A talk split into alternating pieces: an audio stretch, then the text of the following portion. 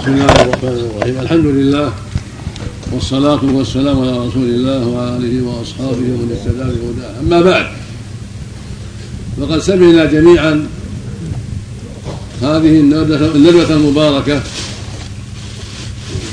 التي تولاها صاحب فضيلة الشيخ صالح بن عبد الرحمن الأطرم الشيخ عبد الله بن عبد الرحمن الجريد فيما يتعلق بأحكام الطلاق. وقد أجاد وأفاد وبين ما ينبغي بيانه في هذه المسألة. فجزاهم الله خيرا وضاعف مثوبتهما وزادنا وإياكم وإياهما علما وهدى وتوفيقا. ولا ريب أن موضوع الطلاق موضوع هام والناس بحاجة إلى معرفة أحكامه في كل وقت في هذا الوقت وقبله وبعده. وكثير من الناس كما سمعتم في الندوة يعجلون ويجهلون. يعجلون في إيقاع الطلاق ويجهلون أحكامه فلهذا تقع منهم الندامة كثيرا ويحصل منهم التعب الكثير في طلب الفتوى وربما أتعبوا أيضا المفتين بسبب كثرة ما يقع. من الطلاق وكثرة أسبابه وتنوعها ووجود الكثير من الأغلاط القبيحة في إيقاع الطلاق. والله عز وجل أباح الطلاق لكن بأسبابه الشرعية. قال تعالى يا أيها النبي طلقتم النساء فطلقون لعدتهن فأذن في الطلاق وأمر به لكن لأسبابه الشرعية. أما بدون أسباب شرعية فلا ينبغي إيقاعه وأقل أحواله الكراهة وفي الحديث عنه عليه الصلاة والسلام أنه قال أبغض حلال الله الطلاق. هو حديث جيد لا بأس به ودعله بعض أهل العلم بالإرسال ولكنها علة لا تقدح فيه. فإن الثقة إذا وصل الحديث فهو مقدم على من أرسله عند أهل العلم. والحديث متصل بإسناد جيد فهو يدل على أنها لا ينبغي إيقاع الطلاق والأولى عدم إيقاعه وأنه مباح لكنه مبغوض إلى الله فيدل ذلك على أن الأولى عدم إيقاعه إلا عند الحاجة إليه. والطلاق كما سمعتم تختلف أحكامه فينبغي المؤمن أن يتريث ولا يعجل في الطلاق وإذا رأى من امرأته ما يكره فلا يعجل ولينصح وليوجه الخير وليعمل ما شرعه الله من العظة والهجر عند الحاجة والضرب عند الحاجة الضرب اليسير غير المبرح الذي يحصل منه التأديب وربما استقامت بعده. أما إذا كان الضرب يدعو إلى الفراق ويسبب فسادا كثيرا أو يسبب نزاعا طويلا أو يسبب الفراق كما تقدم. فالأولى تركه لأن بعض النساء لا يتحمل الضرب ولا يتحمل أهلها ذلك. فينبغي له ألا يعجل في الضرب مهما أمكن. ويحرص على حل المشكل بالعظة والتنفيذ والتوجيه والشكوى إلى أهلها العقلاء حتى ينصحوها ويوجهوها وهكذا الهجر عند الحاجة إليه. فهو من العلاج الشرعي. وأما الضرب فهو آخر الطب عند الحاجة إليه وبعد النظر في عواقبه في عواقبه ولا يقدم عليه إلا عند ظن أنه ينفع ويفيد. وسمعتم أحكام الطلاق وتفصيل الطلاق المحرم والمكروه والمباح والمستحب والواجب. فينبغي للمؤمن أن يكون عنده عناية حتى لا يقع فيما حرم الله وحتى لا يعجل بما تنبغي فيه الأناة. وليس هناك امرأة كاملة. كل امرأة فيها شيء من النقص. وليس هناك زوج كامل. كل زوج فيه نقص. فلا بد أن يتغاضى بعض الشيء عن بعض الأشياء التي لا أهمية لها. وليست بعثة لله عز وجل وإنما هي نقص في حقه وعدم قيام بما يجب من كمال حقه. فليتغاضى ولا يشدد في كل شيء بل يتسامح إذا قصرت في بعض الشيء أخرت الغداء بعض الشيء أخرت الفطور بعض الشيء أخرت العشاء بعض الشيء تساهلت في غسل الثياب بعض الشيء تأخرت في تقديم الشاي بعض الشيء. هذه أمور قد تقع قد يكون لها أعذار قد يكون عندها صبية صغار يؤذونها. فينبغي له ألا يعجل في الأمور وألا يغضب عليها الغضب الشديد عند أقل شيء أو يبادر بالطلاق عند أقل شيء. كل هذا واقع من كثير من الناس لقلة صبره ولكثرة غضبه وقلة تأمله في العواقب. والمرأة كذلك يلزمها أن تبتعد عن كل ما يغضب زوجها عليها وعليها أن تسمع وتطيع في المعروف. وعليها أن تبتعد عن معاصي الله عز وجل وألا تخرج إلا بإذنه من بيته. إلى غير ذلك مما يسبب الطمأنينة والوئام والراحة. أما مخالفتها له وعدم بلغها بأوامره هذا كله يسبب الفراق ويسبب غضبه عليها الكثير ويسبب ضررا عليهما وعلى أولادهما.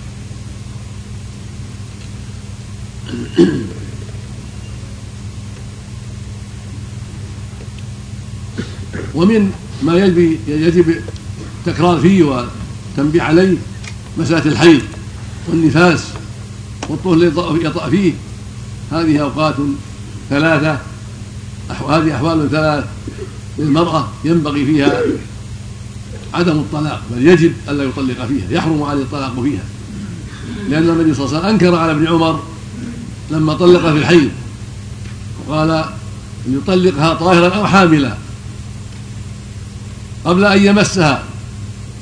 فأمره بذلك أمره يراجعها ثم يمهلها حتى تطهر ثم تحيض ثم تطهر ثم يطلق إن شاء قبل أن يمس.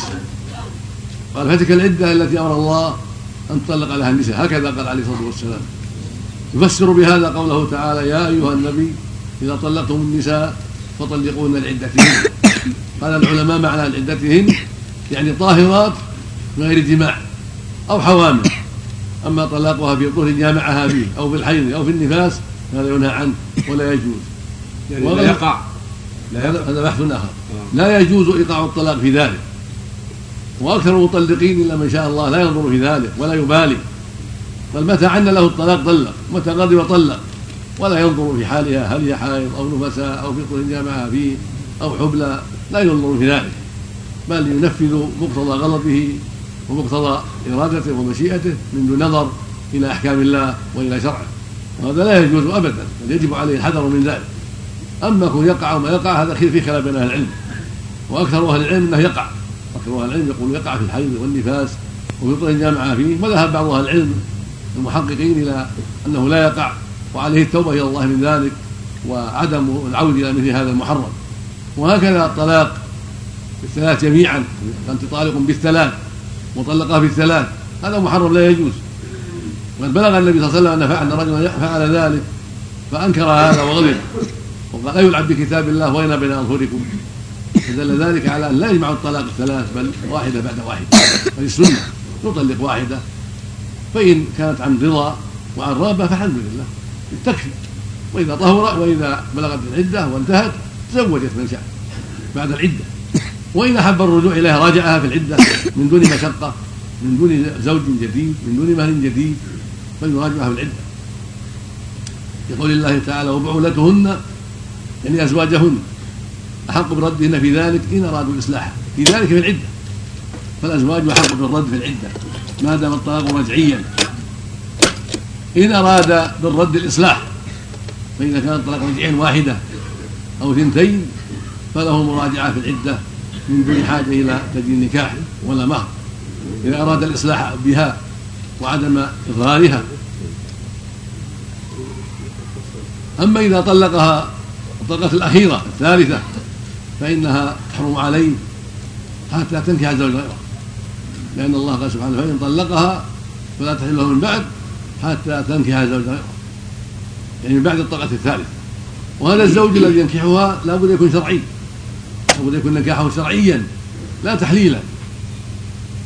فأما نكاح التحليل فهو لا يصح ولا يكفي ولا يجزي. بل صاحبه ملعون نعوذ بالله. الرسول لعن المحلل والمحلل وسماه التيس المستعار. فلا يجوز التحليل ونكاح التحليل باطل. لا لا, لا يحلها لزوجها الأول. ولا بد أيضا من من وطئها اذا زوجها نكاح رابه لا بد أن يطأها حتى تذوق عسيلته ويذوق عسيلتها لا بد من هذا.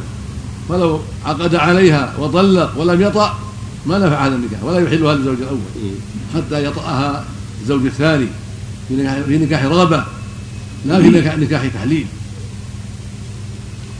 وأما إذا طلقها جملة بالثلاث فالجمهور على أنها تقع. أكثرها العلم على أنها تقع وتحرم عليه بذلك.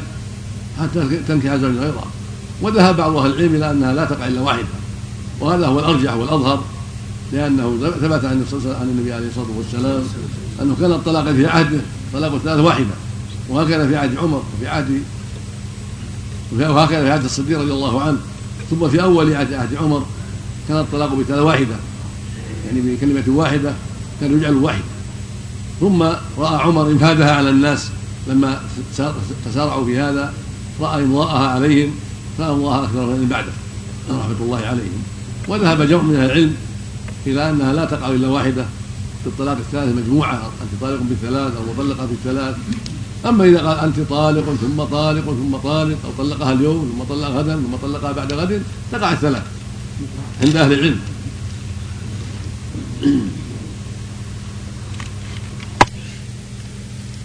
ومما سمعتم أيضا انه إذا إذا طلقها طلقة واحدة أو اثنتين ثم اعتدت صارت بائنا بينة صغرى. إذا خرجت من العدة بعد الطلقة والطلقتين صارت بائنة بينة صغرى. فهو يعيدها بعقد جديد ومهر جديد. إذا أرادت في ذلك بشروط شرعية.